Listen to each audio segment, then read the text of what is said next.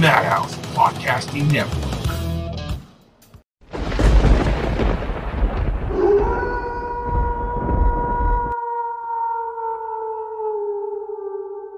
All right, what is going on, ladies and gentlemen? Welcome back to the Mindless Horror Podcast. Today with us, a very special guest, referred to us by our good friend Scott Dieterman. This is Mike from Rib FX. Uh, from What's what you up? could, from what you could see in the background, obviously he does phenomenal work, man. Uh, how long have you been doing effects, man?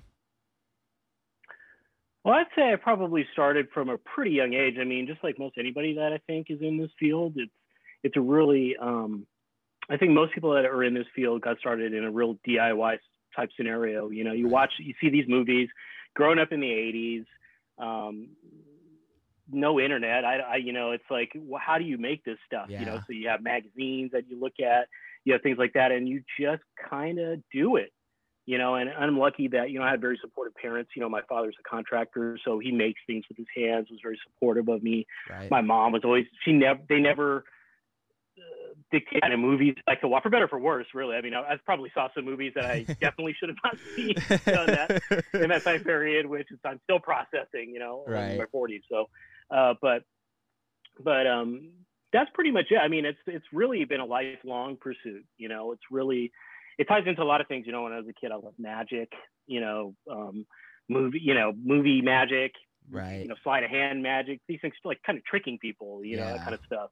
And um and so that was it's been pretty much a lifelong passion for me. You know, professionally I've been doing it maybe now for uh for maybe 15 years, nice. you know, about Yeah. that long. Because So you know when you watch a horror movie, off here and there. you watch a horror movie and and you know my favorite things in horror movies especially when you watch a lot of those 80s films uh, especially john carpenter i'm a huge fan of practical uh, hardcore Yeah. effects like that you know where it, it's it- it's Yeah. something that the actors actually saw it wasn't in post-production of cgi i mean if you have a really good company that can produce really good cgi then it looks good but i'm more of a practical fan hands down like the thing one of my all-time Oh, favorite 100%. films you know what i mean Well, for for me a, film is done in camera. yeah So what's the camera sees, that's the film. When you start getting into CGI, this is just my personal opinion, and you know I don't want to offend anybody, but the, like for me, when you start getting into CGI, that's more of like a cartoon to me. right For me, film is what is in the camera. What is the camera seeing, and I'm Yeah. seeing what is in the camera. You know, we were talking about music earlier. It's like a true fidelity of like here's what you're seeing in the camera, and this is what the what the what you know the the moviegoer is going to see, right and that's to me what makes a movie a, a film a film. Yeah, exactly. No, I, I 100% agree because it's rare that you see a lot of these movies today, especially horror, that actually will go and use practical effects. You know, a lot of the things it's easy just to put in the CGI and just kind of do it. Um, one of the more recent films that was heavy on practical effects, which I was very happy about, was that Blumhouse film Freaky uh, with Vince Vaughn and uh, Kathryn Newton. Um, the deaths in that film were just. I think I saw that one. yeah, they were they were so you know, there was a, a little mix just like a little bit of CGI, but for the most part it was practical and a lot of the deaths were just pretty brutal and I was like I'm glad they went a practical approach cuz now I can see it on screen and it looks it looks better to me. You know what I mean?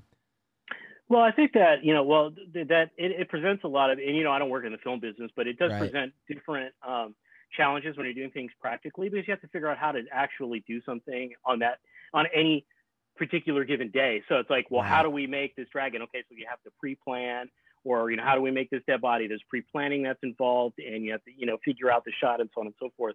And so it requires a lot more um, ahead of time planning. So I think the movie that you get at the end of the day is more true of a consistent vision of what the director wanted. Right. Whereas I think in the, like the more the CGI world, you are more dealing with, um, oh, we'll fix it in post, or you know that we'll do this later, you know, and it's sort of a mishmash kind of thing. And I think that Right. that's at least for me personally, it's like I feel disconnected to a lot of like the big effects movies, you know, like the Marvel movies and things like Right. that, which they're good movies and and you know they have their audience and everything, but for me they just are not as impactful for me when I saw. And obviously I'm jaded to some degree because I'm older, but I I still like try to maintain like some like excitement for haunted houses for um, film because I still tap into that kid in me, you know. Right. And it's like I haven't seen anything you know, in CGI that was so crazy, like, uh, and an experience that I had when I saw American Werewolf in London, for instance. Oh, you know what I mean?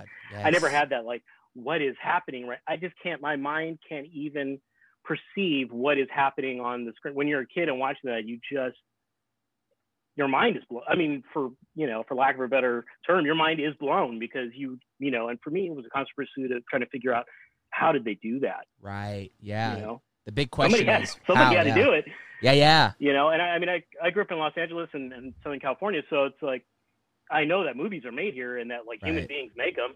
So I mean, they had to do it somehow. Exactly. And so, and it's funny you bring up uh, American Werewolf in London. That's one of the I think that's one of the f- like first films as far as werewolves go that actually showed the transformation process of like him his limbs extending out and everything and that was unseen uh, from that time, you know. Now it's like it, you could do it no problem, but when that movie came out, that was well, had different you know. Yeah, you had different like transformations, but yeah, it was never like the the body horror of it. I guess it Yeah. was never like that. You know, you had the old, earlier, um, you know, where they just used different gels and lights and different color makeup and blacks and Yeah. whites to you know do like a Jekyll and Hyde kind of thing, or you know just cut you know they cut up pieces and like montage, and you'd see the prosthetic kind of build up on a face.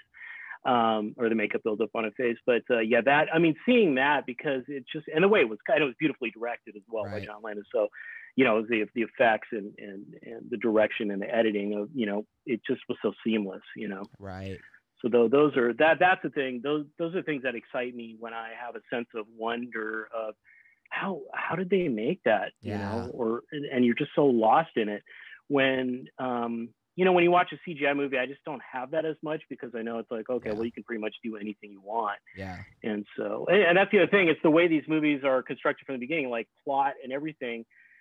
If you're making it practically, you have to consider all that, you know. And I think it, to me, I, as an artist, you know, I hate to use the term as I'm an artist, but as an artist, you do work better, I think, or con- at least myself, under constraint a little bit, because then you start thinking like you have a more focused vision, and you start thinking with this limited set of tools to Yeah. have, what can I make, you know, and that's much more exciting for me than we can make the earth explode anytime we want. Yeah, no, no, no, yeah, no doubt, man. So let's jump into the to the very beginning, man, for Rib FX. Uh, when did you start the company, and and what just drove you to finally go, fuck it, I'm gonna do it?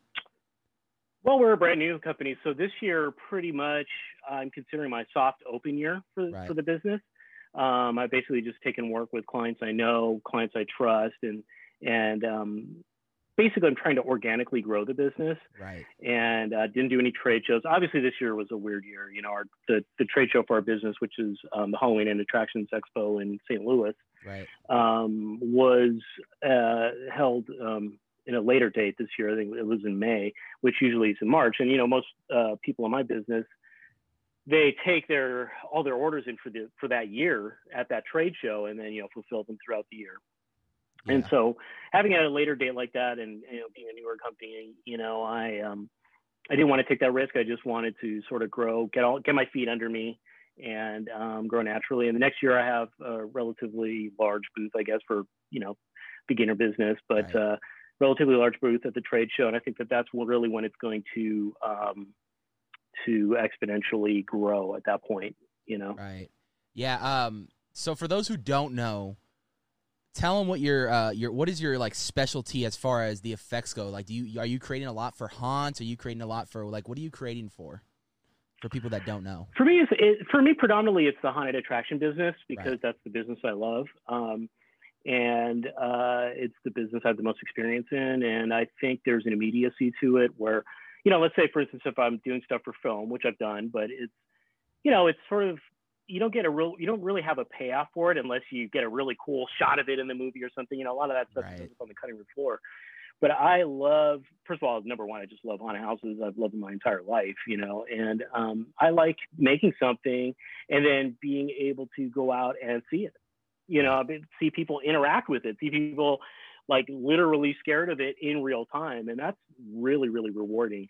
Um, and uh, that's who I predominantly cater to. Other like interactive experiences, like escape games, um, you know, things like that, interactive uh, theatrical experiences, which Right. you know um, are really cool as well, which I love. You know, I love hands-on, tactile experiences.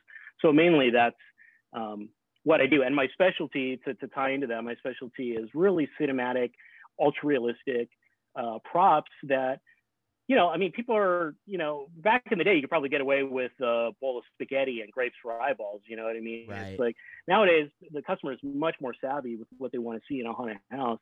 And um, it's trying to live up to a cinematic standard and um, the most realism I can possibly get out of a prop. And, uh, and that would be my specialty.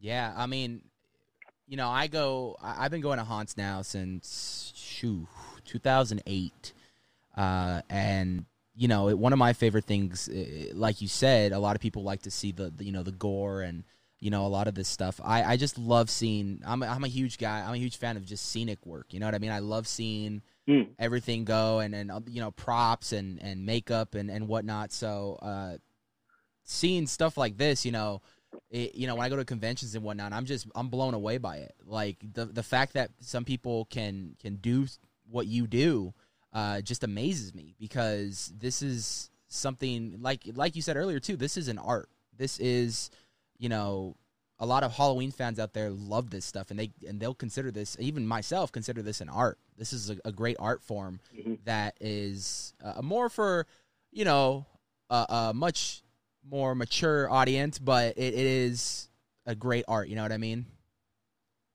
You know, I agree. Um, it is for a mature audience, but I would say that you know personally, and I'm not a huge. I mean, I I do gore relatively well, I would say, but ultimately, you know, my um, I'm not. I love monsters. I love fantasy and sci-fi. Those are sort of, um, you know, the things that that excite me the most. And I think with Rib FX, um, that is something that I want to bring more into the haunted attraction business because everything where there is gore, you know, amongst us, that is sort of the more the low. You know, you could anybody could do gore, but could you do something really cool, very Yeah. engaging that has a story?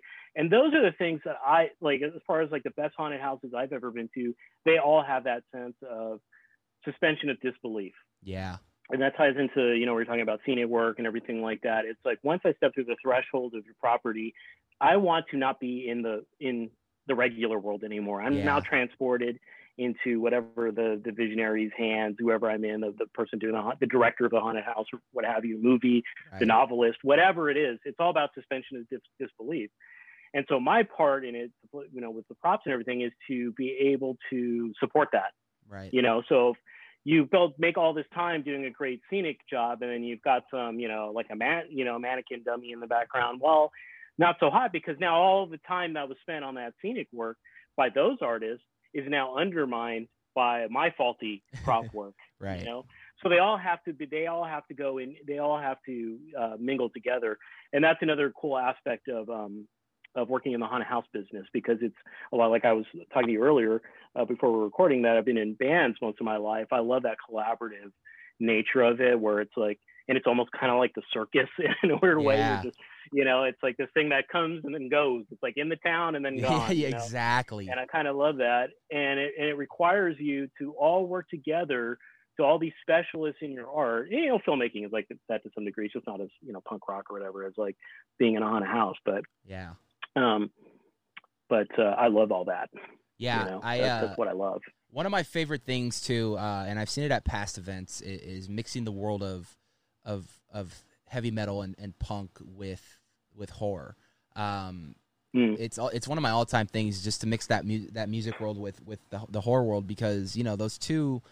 Uh, you know, we, we're talking about music. We're talking about you know effects and whatnot. I've seen some great stuff come out of uh, some amazing, talented bands that I just idolize uh, in mazes. For example, at Halloween Horror Nights back in like 2013, they did a Black Sabbath maze. You know what I mean? And for those who know Black Oh, Sabbath yeah. music, you Mhm. know it, it's just it's second to none. And to to see Mm. that music world come to life, you know, the songs of Black Sabbath come to life. It was just a beautiful, beautiful uh, challenge that was approached by John Murdy that he executed perfectly. Uh, on the the note of challenges, what do you find the most challenging thing when when designing uh, like a new a new prop or something? Well, I think the most challenging thing is is figuring out um, basically tempering your ego. Right. You know, you can have like the really, you know, you, you can really have like, oh man, I have the best idea for this monster, you know, but you really have to think. You have to say it's you know it's about you and your artwork and and your abilities. Uh, you know what, what you can do, but it's also you're there to support uh, the haunted house owner ultimately. Right. You know, and their vision. So I have a vision and an aesthetic. And if a haunted owner comes to me and wants to work with me, they obviously already like the aesthetic and vision. So what can I do that's not just about me and what I want to do, but what what can I do to support the person that's putting the entire show together? Right. And that's a difficult dance sometimes. You know, it's like it's not always easy. You know, but yeah. I think um, I have I have so much respect and love for this business mm. and the people that are in the business. I mean, that's that's another thing. I love the people that are in this business, all the haunted house owners across the country and people that work in there and everything. So uh, that it, it is it's not as hard as probably as if you're working with um, you know, in in in Hollywood, and you've got you know film executives and producers and things like that. Right. Whereas here, it's a little more like I say, it's like the circus. So you're all kind of going at it together, you know. Yeah. And it's a it's that, but it, that that's probably the most complicated thing. Is everything else is just kind of comes naturally if I just make whatever I want to make. But it's really trying to make the coolest thing that I can, but also something that people are actually going to want to use in their, in their haunted right. house. You know, yeah. can't be too esoteric or whatever. You know, ever like, oh, you don't get that reference of this, you know, Z grade movie that no one saw. You know, you don't get that. yeah. Well, it's like, okay, no, I mean, it's not really for that. It's about you know, a big holistic experience. And so yeah. That, that to me is the toughest aspect. No, I, I'm a like I said, I, I really pay attention in in mazes and and wherever I go to with these events uh, of just props and stuff because uh, I am a fan of looking out for Easter eggs. I, I do like to see the details and work done. Um, you're actually it's funny because you're actually our first like FX artist onto the onto the scene uh, on the podcast today. So that's a big plus for us because I've been really wanting to dive deep behind the scenes of haunts and stuff. So it's really cool to to really be talking to you about this kind of stuff because uh, you know not a lot of people realize that a lot of the stuff they probably see in those mazes are going to be coming from you, from the you know companies like you and stuff that that put all these together, and there's a whole process of doing it. Uh, speak to us about uh, time wise process of of, of uh, like from a small sculpture to like something huge. What does it take to to get these complete? You know that that there's so many variables involved with that. Yeah. You know, depending on what the end what the end goal is going to be. You know, because in this it the the thing I guess also that separates like this kind of effects work from a film, it's the budgets are much much smaller. Right. So and you're also you're you know I mean I am creating these custom pieces, but these are also a commodity product that is being bought and sold on the market, you know, which is the trade show or whatever, you know. So that is another aspect as well. So there is profit to be made from right. from the selling aspect, you know. Um, and covering costs and everything. So it, all of that goes into figuring out like how much time, materials, what kind of mold making, and everything. It can be relatively quick. It can take a long time. You know, it just it really depends on what that end, um, what the end use of the product is going to be. I guess I would say that that's another the most another difficult aspect of this business, but it's something I enjoy. It's like, you know, this is it's half artistry and special effects and half like production, you know, right. like production line kind of work. And so you almost have to be, you have to take whatever your idea is, you have to scale it down. You have to figure out all the ways you can take away, but still maintain the essence, still maintain the, you know, the coolness of the piece, right? But also, you know, be able to pay your bills. Yeah, no, uh, yeah, that's the biggest thing too. Is yeah, I, I could see that right there. Is always trying to make your you know your profit on top of you know what you're selling for. That way you you know your business keeps going and you can keep you know yeah. survive and whatnot. I get that 100. percent um, you know, and and so that that that really dictates on how much time. I mean, and and you know, generally speaking, I mean, you can sculpt something.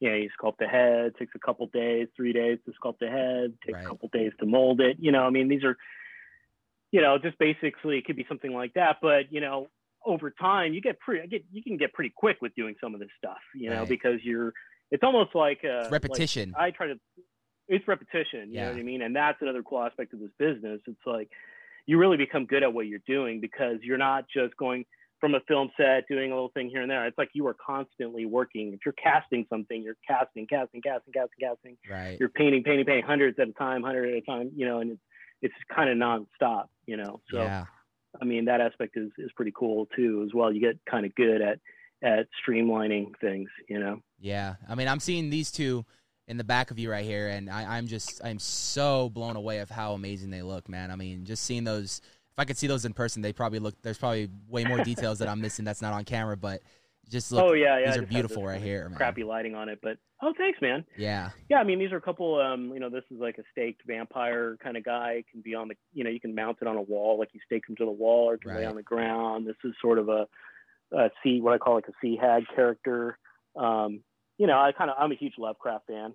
right. which, you know, I'm sure a lot of people are out there podcast land, but uh, this is sort of more inspired by Lovecraft and Right. kind of, you know, I want to bring some of those elements. It's just kind of cooler, you know, fantasy horror elements maybe Yeah. that uh, are not out out there in the, the prop marketplace of the haunted houses. So Now, what is the absolute? Because I, I imagine just you know looking at the finished result, and and you just always you have to be like when you see your your finished product, you just kind of have to stare at it for a little bit and just be proud of it. Like, what is your like?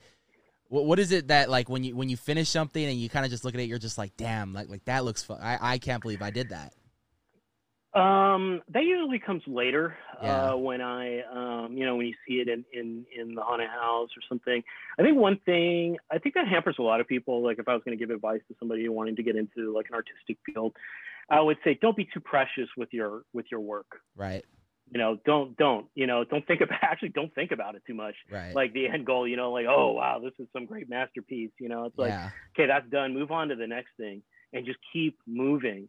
Because otherwise, then you're gonna you're just gonna be in this world in this bubble in your head that is, um, it's unhealthy to some degree, and it doesn't Right. really uh, promote uh, working like keep keeping working, keeping yourself moving toward moving and progressing.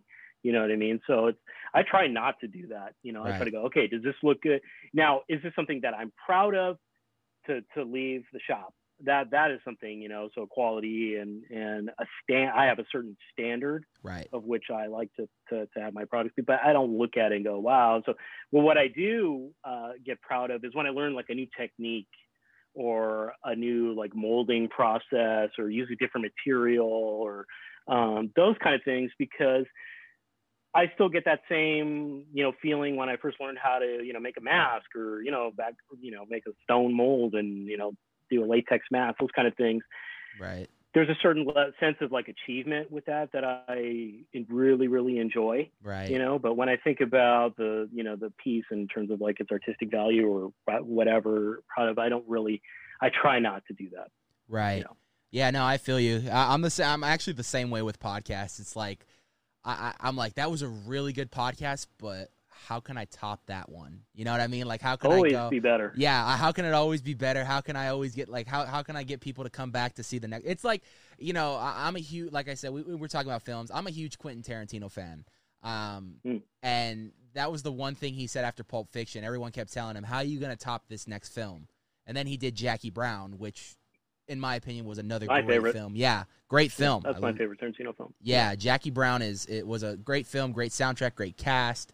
Um, so th- I think that's always the, big, the biggest challenge in the industry. What it doesn't matter what industry you're in, it's always how are you going to keep it going to to bring people back to oh that was cool or oh I, I like that and oh I, I can't wait to see that. You know, it's like you want to you want to keep bringing people back. Like what's new from them now? Like what can I expect? Like I've seen their stuff in the past and it's amazing. What did they do new now that I that I can enjoy even more?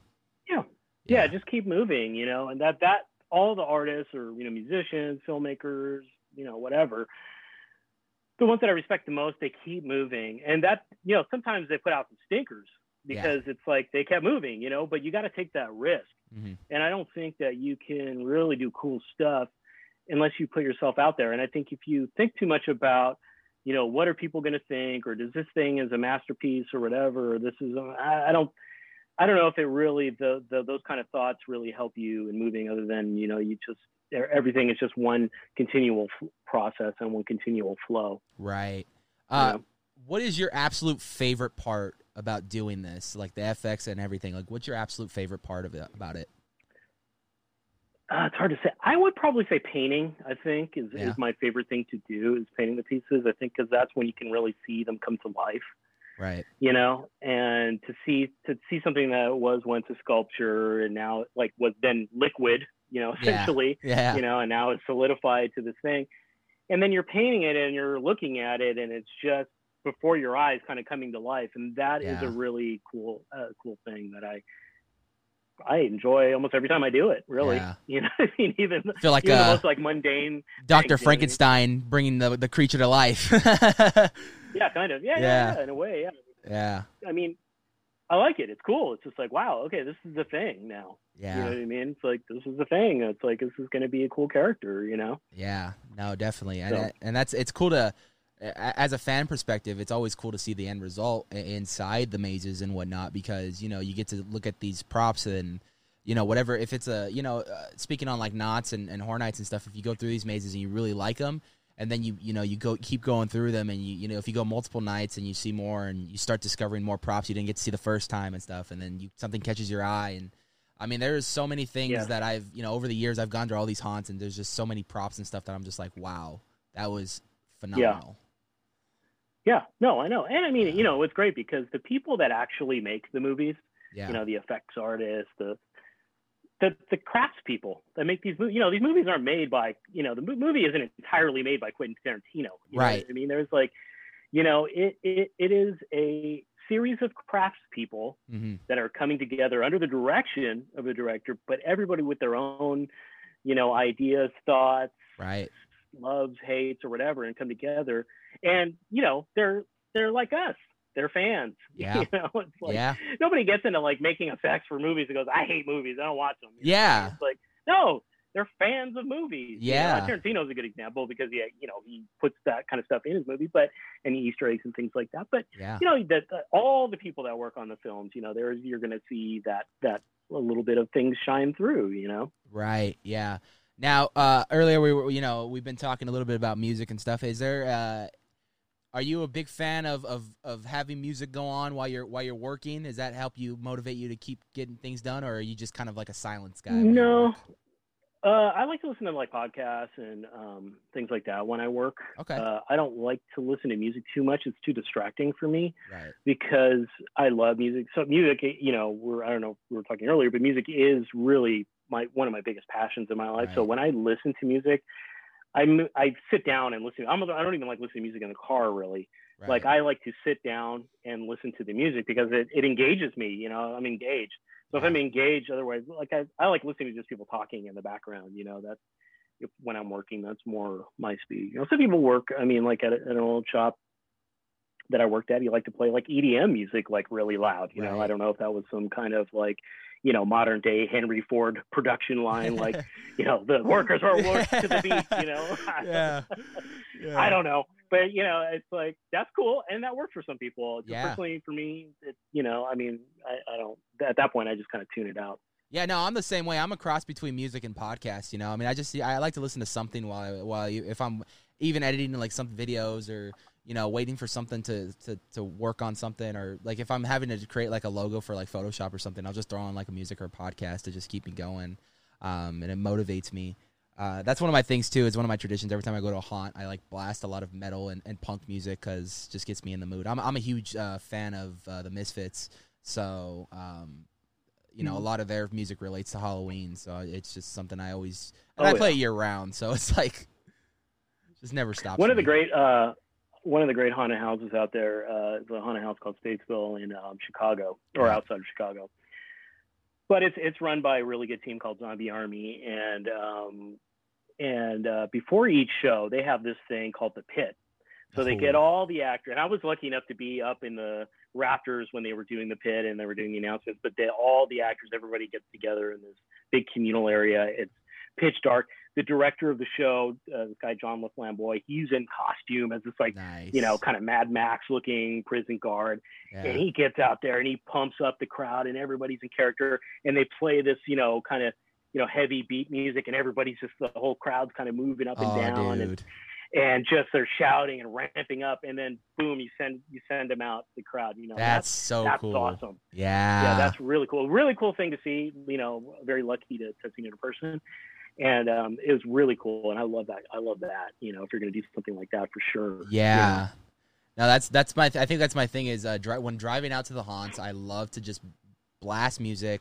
Uh, you know, I got some Iron Maiden on the playlist, some Ronnie James Dio, uh, Megadeth, Metallica, Misfits. You know, a bunch of different. It's a genre of thing. I, I mean, I listen to like just about everything. You know what I mean? And uh, Johnny Cash. You know, that's uh, I know that's a random Sure. one, but you know, Cash is just it's No. yeah.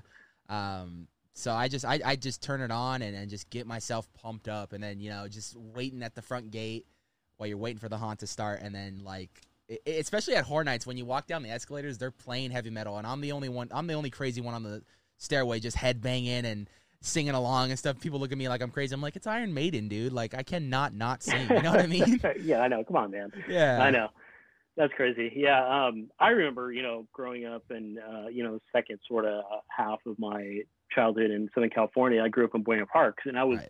literally across the street from Knott's Berry Farm. Okay. And I could, I remember, um, you know, during the, the, you know, the Halloween haunt, I could hear people screaming and I can hear people laughing. I can hear people having fun, and that was always something that like would pump me up so much to like Right. the, the the day that I got to go, and I would just sit there and listen to it. Oh man, that was a good one. You know, yeah, it was crazy. But you know, when I was a kid, I'm like, that's so awesome. Like, what's happening? You know, yeah. and it was so cool to be so um so close. You know, Yeah, no, I'm the same. I'm the same. Just about like 10, 15 minutes away from it, so I can take the sh- the streets all the way up. I'm in Norwalk, so um, oh cool. yeah, yeah, I'm right up the street. But uh, no, I, I, I I absolutely love uh, mixing the world of music with horror um, because it, it, it, it, there's so much great music out there that just when you put it on, you're like, this just this, this just fits, you know. It just it just makes sense, you know what I Oh, mean? yeah. Well, because I to me, uh, horror uh, predominantly more than at least the horror that I enjoy is Right. less about, and this might seem counterintuitive, is a little bit less about jump scare and a little more about atmosphere. Right. Um, and I like that, like kind of existential terror that you get from just the, like an oppressive or very dark or very, you know, unsettling atmosphere. Right. And I think that that can really tie in with music really well. You know, like you know stuff I listen to. I don't listen to too much metal, but things that are a little more instrumental, more avant-garde, noise-based, kind of weird things. Maybe some early electronic music or things like that that have that sense of foreboding, or you know, they Yeah. build that atmosphere, and that is. um it, uh, yeah, I mean, it goes. You ever try to watch a movie without music? It's Right, you know what? I tell You know that I mean? I tell that to people all the time. I'm like, give me a movie without music, and I guarantee you, it's not going to be good. yeah. Yeah, Uh, I mean, yeah. unless it's like you know, like uh, you know, two guys just the whole movie's two guys talking in a diner or something. I mean, really, the music is the heartbeat of the, of, of of any kind of uh, you know event like that or movie Yeah. on a house or what what have you. Yeah, um, one of my favorite uh, horror movies that that executes music and, and score and whatnot into it, and, and just has that overall like punk vibe is is the Lost Boys. Um, Mm. that that film just really gives that you know all the vampires are pretty much like they look like punk rockers and whatnot and you Yeah. know and and just the just the music behind it though it just really sets the tone for the film as far as leading up to the big reveal um Sure, and, sure. and uh, Oh, you that's know a great one. yeah i love the lost boys uh another one of my favorite films uh of all time killer clowns from outer space um just You know, it's funny that movie has had such a huge resurgence of of fans. Yeah. it's crazy, man. Like you know, because when I was younger, it was definitely like this B movie that people enjoyed and things like that. But it's got its real like it's almost more popular now than it was ever really that at that Right. point. It's, it's cool and stuff. I love things that like that. You know, what I mean? yeah it's just man it's got to get it's got to ripen like you know like a wine. You know. Yeah, I mean, you you listen. Obviously, the title track written by the Dickies, um, and Sure. just a fun track to listen to. I mean, I I play it all the time, but John Massari's uh, score for that film is like, it's just it it really it pretty much puts you into that film just listening to it and just kind of it, you, it gives you the the whole circus and clown vibes to it. You know what I mean? And the march and and just like the different like you know sounds that they make in the in the film. It just it really immerses you into that film and it makes you feel part of that that that world, which I loved. And then Yeah. finally getting to go through that at Halloween Horror Nights, it was just like, oh, putting that music, seeing the scenes, seeing the clowns, like I was in love. Like since I was a kid, I've always wanted to enter that ship, and I finally got to do it. You know? That's awesome. That's awesome. I, I really like um, as far as like music and film. Um, yeah, if we're gonna go the Lost Boys way, but Return of the Living Dead and that soundtrack that had some really awesome, like the Cramps and 45 Grave, and those those are like bands that I really, I mean, I love. You know, I still do to this day. You know, and things like that. Kind of this horror and mixing of horror and punk and things like that was was very attractive to me, especially when I was younger. Right. Um, but I really, really love, uh, you know, Italian uh, films like Argento movies and things like that. And I love the 70s kind of horror, especially the, the, the Giallo horror, you know, genre, because I love that. Just, I love like Goblin, you know, the band Goblin. I love Yeah, that sound, man. I just like, you know, it, it's just great. It's just driving. It's, it's stylistic. It's, it's cool music and with, mixed with Argento visuals. I mean, it's something that's really cool.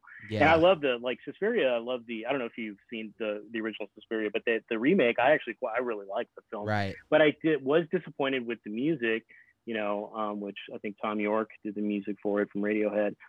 But it just doesn't have that the the the the presence of Goblin, and it was such a Right. heavily pre- they're so present in the film Yeah. that um that was a little disappointment with the remake, but um those would be my favorite in terms of like horror films and music. And John Carpenter, that that Carpenter. kind of yeah. you know those kind of uh, instrumental interludes and things like that. Those are things Yeah. that I, I really love because you know the the music I normally listen to is more in in the that realm. You know, Right.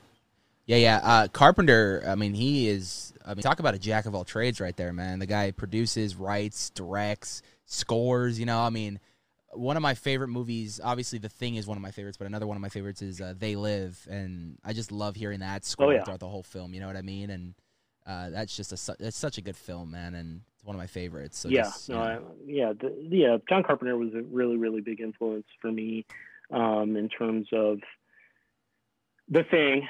Mainly, I mean, was a great. You know, that was the thing, and pro- like I think most people my age that do this line of work. I think the thing, American Werewolf in London. Um, these are the movies that really yeah, like birthed.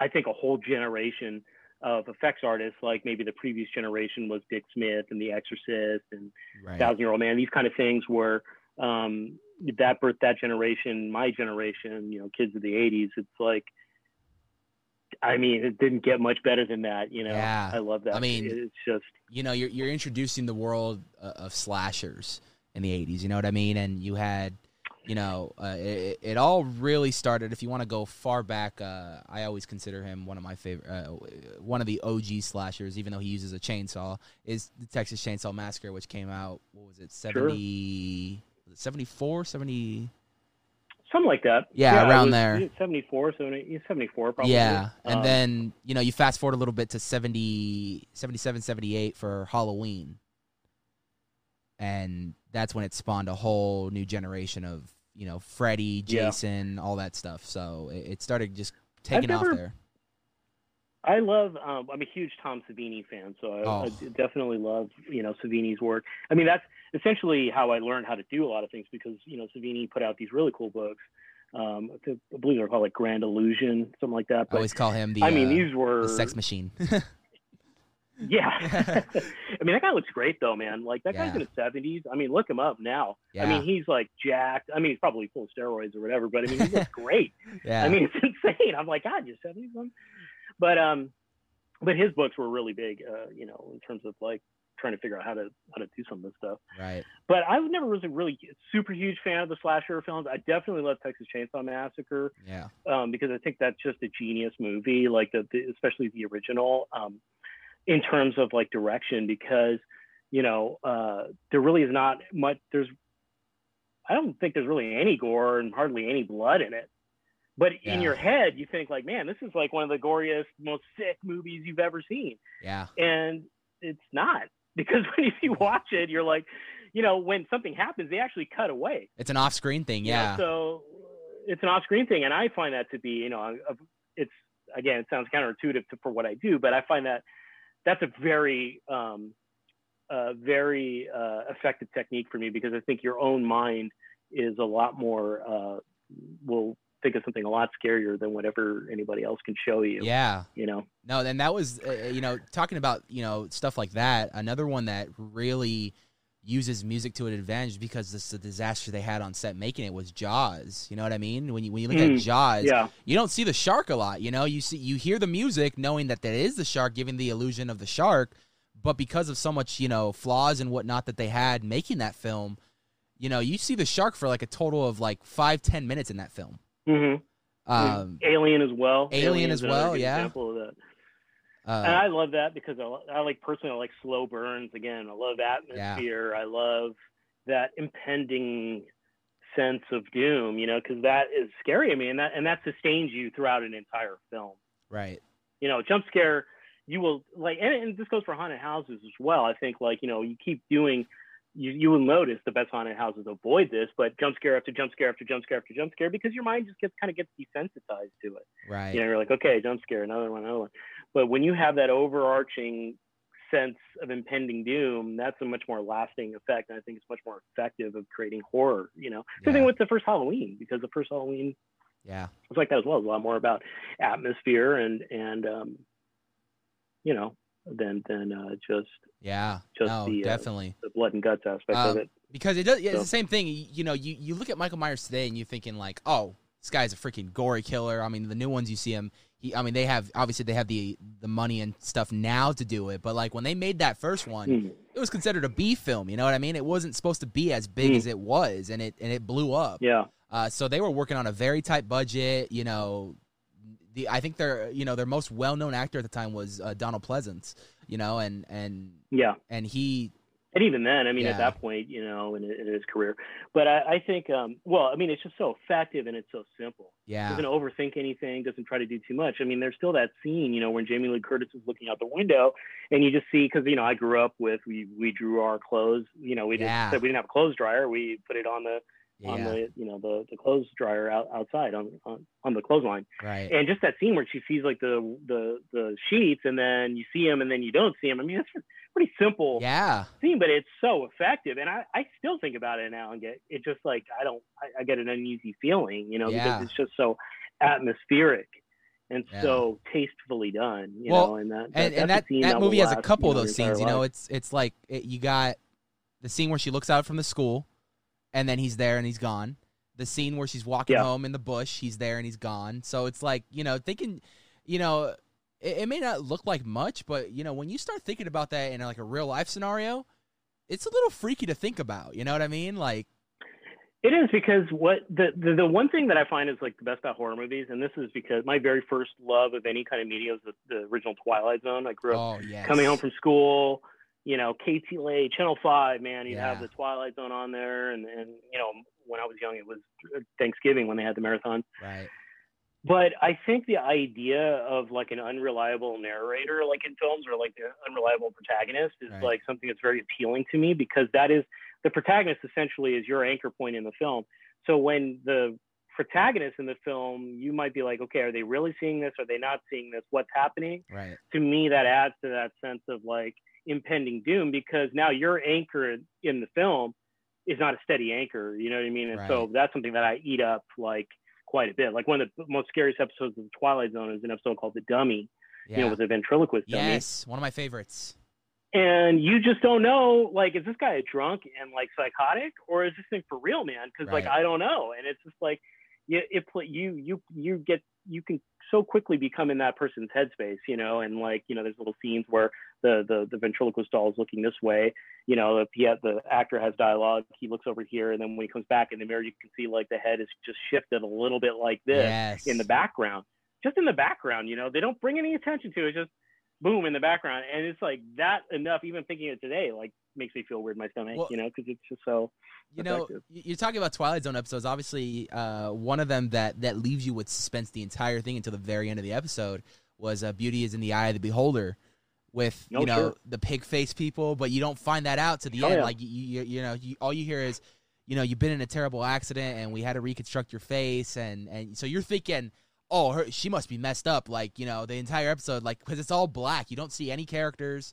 You know, you only see the the bodies, the what they're wearing, but you don't see their faces. And then at the end, like she's like, "Oh, we gotta, we, we're gonna put you here with someone else that's just like you and stuff, so you won't be alone." And you find out them two are normal, but the whole world is all like pig face people, and you're just like, what the hell is going on? Like I was thinking the complete class- opposite. It's a classic episode that's really stood the test of time, and and that's a good example of like another technique. I think that's really effective is the idea of like subverting expectation. Yeah. And um, you know, people use that a lot. These like I remember I was a huge Game of Thrones. I am a huge Game of Thrones fan. Oh, I read Game all the books is- and everything like yeah. that. And but but the the last season was so horrible, and the, those, the, the, the two guys that you know really. Um, uh, you know, put, put the producers that put it all together, like, oh, well, we just want to subvert expectation, you know, which it's like that's like the the bad way to do it, which Yeah. is basically it's just a like, hey, gotcha for no Yeah. reason. But like something that stands the test of time, like Eye of the Beholder, is a great example of that technique because what it does is now you're you're are all ramped up for to see like, God, how ugly is this lady? Yeah. Like this is going to be nuts, dude. When they take this Yeah. bandage off, it's going to be crazy.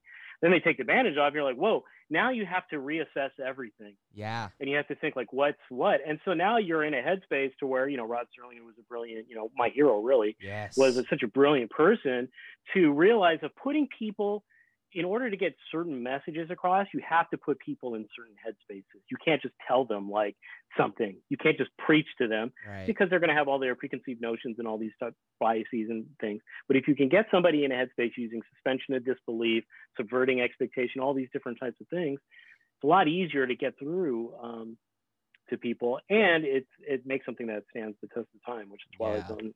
Has, I would argue you can watch an, anybody generation can watch an episode and still um, Oh yeah. enjoy No. it. I, I even think to this day, uh, I was fortunate enough to have a really cool uh, English teacher in high school, my freshman year, and uh, like on days when we would be caught up or something, or like if we, you know, he was feeling it, we would watch. He would show us episodes of the Twilight Zone, and that's when I first really got introduced. Like I always knew what the Twilight Zone was, I just never actually seen it. And so when I finally got to actually watch a few episodes, that that I the, uh, the Beholder and the Dummy one uh, was Yeah. two that I remember watching, and I just remember falling in love with the show. That like the very like next day, I remember it, it being on Netflix, and I just binge watched the entire series, just because I couldn't Yeah. stay off of it.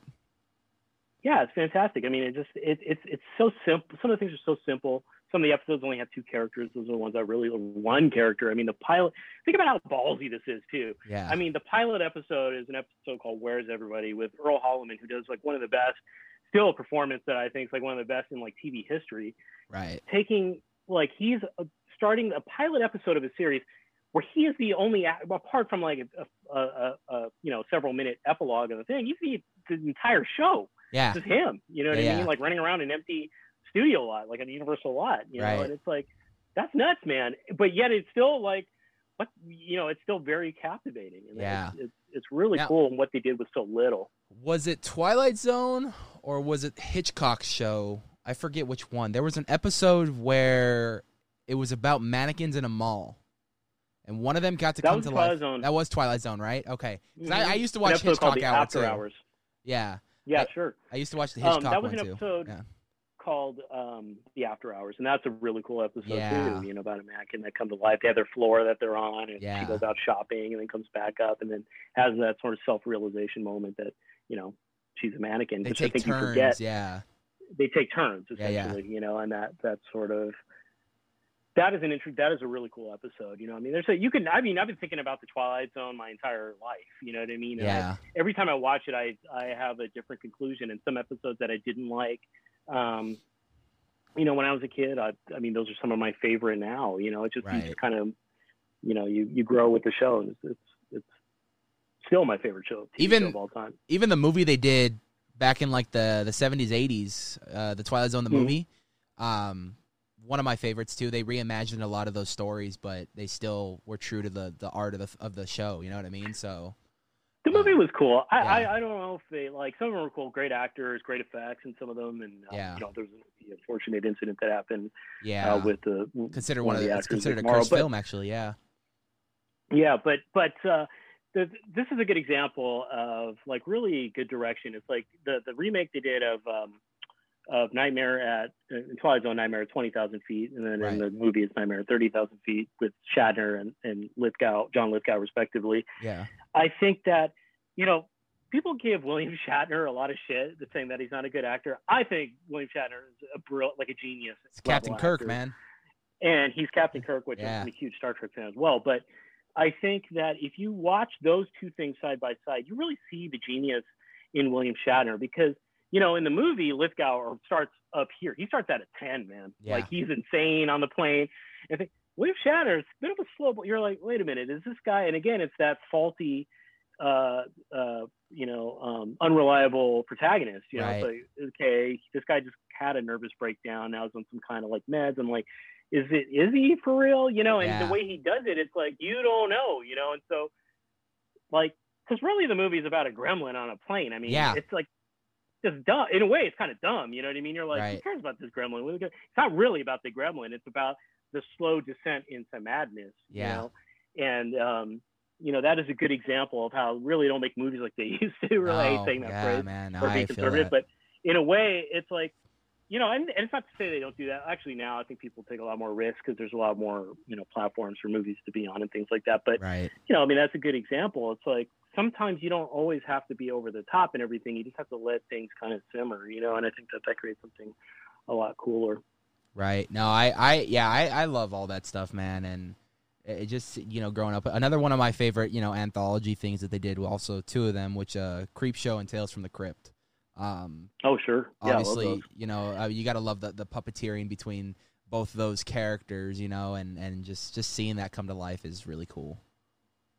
There was a there was a show in the '80s when I was a kid called Tales from the Dark Side, Okay. which was an interesting anthology show. I hadn't watched it since I was a kid, and then I just recently like tried to rewatch it. You know, Right. see if it was any good.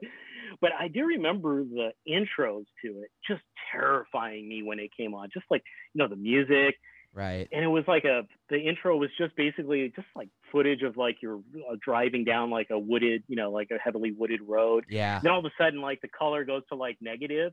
And for what re- i don't know why but like when i was a kid that terrified me you know, Right. and i was like god.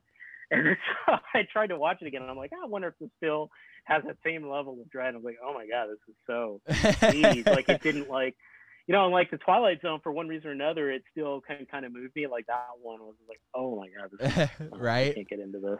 Yeah. You know what's funny is, uh, Tales from the Crypt was great. yeah, Tales from the Crypt is is one of my. I love the Crypt Keeper. I love uh, Creep Show. Um, that host as Mhm. well. It's great. Um, again, uh, another one of my favorites. Uh, what's his name?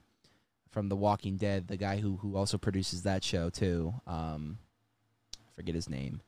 Uh, it'll probably come back to me. But The, the anyway, author of the Yes. Kirkman. yeah, Robert Kirkman. No, no, no. Yeah. Uh, Creep Show was Stephen King. hmm Um, And Walking Dead was Kirkman, right? And then Kirkman. Creep Show was Steven. the the uh, uh, the producer who did it though, uh, Greg Nicotero. oh, oh, Greg, Nicotero. sure. Yeah, sure. he's the guy that. No, that- he's a great another yeah. great effects artist. You know, Yeah. I mean that that guy is yeah. Definitely had a good, and he seems to be really supportive and um, really cool. And there's a lot. I mean, The Walking Dead. I, I don't really watch. I don't really watch too much of The Walking Dead. In all Right. honesty, I'll watch like scenes and frames for reference to make cool stuff. You know, Yeah. but I um, there's a lot of Easter eggs in there. You know, especially as as as um, as you know the seasons will roll on you know like effects artists you know will make like kind of homages of Yeah. you know zombies that are of different things i know one of my favorite uh, effects artists that works in the film industry is this guy norman cabrera and norman cabrera did a zombie that was based off one of my favorite like old you know vintage masks which is a shock monster which was um you know really cool iconic image if i showed you the image you would know what it is but he made Right. like his modern updated zombie as that so those That's so little things like that those are really cool to see yeah Yeah, man. I mean, I, I am an absolute fan. It, uh, before I lose this one though, because there is something I want to tell you about Twilight Zone. One of my, one of my buddies actually, uh, we we did this like little thing for the channel where we just designed mazes for future properties we'd love to see at like HHN Knott's or something. oh, he actually. He a good idea. actually designed a full on like black and white version of the Twilight Zone, um, where Hmm. the whole maze from start to finish would be in black and white. You'd be like immersed into that world. Uh, and the concepts for it just sounded so bitchin'. It's just a matter of finding the right stories of what you wanted to do. But man, imagine imagine for one you getting a gig for making props for that, like all black and white, that kind of style of like the Twilight Zone, bringing that to life. That'd be really cool, man. That would be cool. You know, I've, you know, I've thought of that, as, you know, many times Yeah. over the years of, of how could that be, you know, it's tough because I don't know if you could capture that in a haunted house because it's just really you're ingesting two different you're ingesting the medium two different ways. You know, Right. if you did, it would have to be something more akin to like um, you know I don't know if you've ever went, gone to the event Delusion. Um, I've heard of it, but I've never been to it. Delusion. Yeah, Delusion is one of the best one of the best you know haunted attractions or you know Halloween events I've ever been to. But Right. in that in in that way, I think you can do a Twilight Zone really well because it's more of like an interactive theatrical experience. You know what I mean? So you have time to kind of ruminate on certain things, or you can go a little left field. Whereas in a haunted house, there is a there's that balance of of up and down. You know, like it's so it's more like a haunted house really is more like a song. Yeah. It's really you got to say it in five minutes. You know, however long it's a short period of time Yeah. and you have to have a lot of ebb and flow up and down constantly to remain engaged as you're walking through and um, i don't know it's, it might be a little harder for like a, something that could be slow burn like a twilight zone i don't know but i would Yeah. be super excited but i interject that stuff all the time like i you know helped create this character when i was working at another company called ghost ride productions which is one probably the premier prop company in the in the haunted house business Right. and uh, we did like you know everybody everybody does clown you have to have some kind of clown Yeah. element you know that you're gonna offering for people yeah but i'm like well how can i make it cool and so uh, my my thinking for the whole aesthetic of the clown was uh, from a twilight zone episode called five characters in search of an exit okay. which is talk about simplicity i mean the set really is just a rounded wall you know gray you know and that and has these five people in it a clown a soldier a ballerina you know these types of things and they were trying to figure out why are we in this room number one we just woke up here Right. and how do we get out you know yeah. and uh, really cool, really great episode but uh, you know we did the the costume exactly like the clown in, in that episode and and other little um little easter eggs i guess on the character Yeah, no, I, I, uh, I, I, I, dude, I, I- it's fun. It's, it's finally fun to talk to someone who's like, you know, you, it- it's rare that I get a lot of people that are on like a, a level of passionate love for this stuff, man, and it's just fun to just dive deep into this world. I really like doing it. I mean, you could tell my excitement. well here. for better for better or for worse man it's like you know i i definitely i couldn't do any i couldn't do anything with my life that i'm not passionate about yeah, and that's sometimes a scary proposition because you know i mean think about like the world most people don't do you know i've been very blessed and I very, feel very privileged to be able to you know make a living doing this right, but um it's it's rare and it's like i just you know for better like i say for better or for worse that's just the way i am as a person you know Right. it's like i just not can't you know i Yeah. can't just punch in and out you know yeah, yeah. And that's just not me Yeah, for sure, man. Um, you probably can't answer this if it's if if there is anything, but can we expect to see your work in any SoCal haunts this year? Yeah. Yes. Yeah, absolutely. Yeah, absolutely. And there, yeah, there is some really cool. Like there's one project uh, in SoCal that I'm super excited about. I I can't mention it now, but Yeah. it is really it's going to be awesome, and um, and super excited about that. But yeah, absolutely. I mean, you could probably still see some of my stuff. You know, I've done over the years done lots of stuff for not uh, not Scary Farm, for the Universal properties, for um, you know stuff that you know John Cook, who I'm sure you know, worked at Knott's Berry Farm, now works with 134 Entertainment.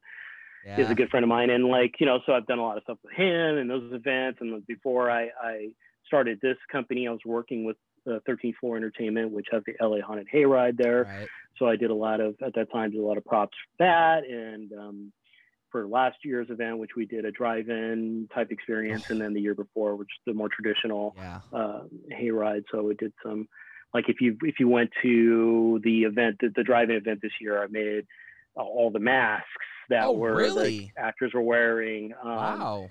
those, those are produced by me, sculpted by a really one of my favorite sculptors in the business, uh, this guy Mikey Rotella Okay. who uh, has done a lot of stuff, you know, in the film business, but Yeah. also done a lot of Halloween work with a company that was really big, uh, inspirational for me. Uh, a company called Distortions Unlimited, and one of the really sort of legend companies of the Halloween business. Um, so that was cool. Like there's like a giant, you know, 11 foot fish hanging off the end of a boat. I made that. All these little things here and there, you know. So Dude, hats off to you because Oh, that yeah, event was one of my favorites last year.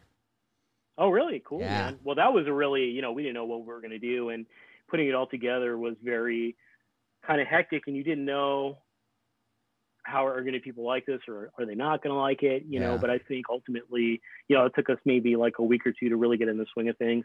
But um, when we did, it, it was a super fun show. It was just, it, it was really cool. You know, Monty Revolta did a great job, I think, as you know the host, which I Yeah. I love that guy. Huge fan of his. And um, that guy really was there every night, um, you know, scaring people every single night. I mean, what a, he's a really professional guy, man, when you think about it. I mean, but I love him and I love that. There was so we have this, you know, we were able with John uh, taking over sort of the art direction or the, the sort of the creative direction of Hayride. I think was really cool because I love icon characters, these characters that sort of go from season to season, you know, Right. and you can see their evolution and stuff. So I think having Monty as that um, icon character for the Hayride is really cool. You know, Yeah, it's really dude. fun. You throw Monty in anything. I'll, I'll show up because the guy makes Yeah. me die, man. He's he's hilarious. Oh, he's great. He's actually really good at what he does. You know, I, I the, the first thing I saw him do, and I think probably was the first thing John saw him do, but it was at this convention. It was a great convention in Pasadena called Monsterpalooza. Right. And um, he was doing there was like a party that was like a celebration of the work of rick baker. And so he did um you know and it was hosted by monty revolta and I, I Right. didn't know monty i didn't know who monty revolta was. I'm like oh no this is going to be some comedy horror thing. it's going to be so cringe dude. You know what i mean? It's like you, you have a low really low expectation. Yeah. then when i saw him i was like man this guy i mean he's his patter is great. You know he's good at, at um Yeah. ad libbing and things like that, and and he did a great job. So when we got him at the Hayride, I was super stoked on that. Yeah. Um, the, the I think that I think the ultimate duo I would love to see one day, if the universes ever cross over, uh, the captain from Dark Harbor and, and Monty Revolta, man, that'd be an Oh. amazing duo right there. I mean, I gotta say, I think Monty's got it in the bag, dude. Like, I think so, too. Put them against each other, it's like but imagine know, them working you know. together, man. Like the insults that co- I Sure. think I think it'd be a matter of one upping each other because those two have you know their egos are just there. But it's it'd be a great time for the guests. that's true. That's very true. But Yeah. if I'm putting money down, it's going on Monty. Oh man, I mean, Monty is. don't get me wrong, Monty is great, but I have a love for the captain too, man. I, I'm split in the middle on this one. I really am. I really am, man. Oh man. Well, uh, Mike, it, it has been an absolute pleasure getting to talk to you, uh, learn more about you, and, and just your love for horror, man. And, and and thank you for taking the time out of your day to do this for us, man. Appreciate it. Thanks, man. Yeah, um, you know, thanks for having me on. It's great. I'm always always love to talk about movies and stuff and nerd out on things. So Yeah. so uh, thanks for having me. And if you want to check out some of my work, you can on Instagram. It's probably the best place to do it. It's just at rib r i b dot effects. Yep. And that's you know stuff I'm working on. Like I said, it's been a, it's a bit of a slower start for me this year, but next year we're getting in full swing. We have a Yeah. full booth at the trade show, and so I'll be updating regularly and just gonna kind of see what I'm working on. Awesome, man. I mean, you know, uh, you got a platform to help promote anytime you need it, man. Um, we are here to support, man. I mean, we love the work that you you do. I, I got to, you know, before doing this podcast, I checked out the Instagram page. A lot of great, like I said, even the stuff you see on the screen right now. I mean, a lot of great work, and, and I can't wait to see more of it at the haunts and wherever Oh, I'm thanks, at, man. man. So, uh, Oh, I appreciate it. yeah, brother. So uh, go go hit up uh, rib.fx on Instagram. Uh, check them out. You won't regret it. It's uh, a lot of great work and uh, continues to do great work. So can't wait to see what's next for you, man. Thanks, man. Yeah, yeah. Appreciate it. With all that being said, if you guys are new to the channel, hit that subscribe button with that bell notification to be aware every time we put up a new video. Uh, follow us on Instagram at the Knights of Horror and on Twitter at Knights of Horror. And uh, until then, I'm your host Anthony from the Knights of Horror, and we'll see you guys next week. You're moving into a dimension of mind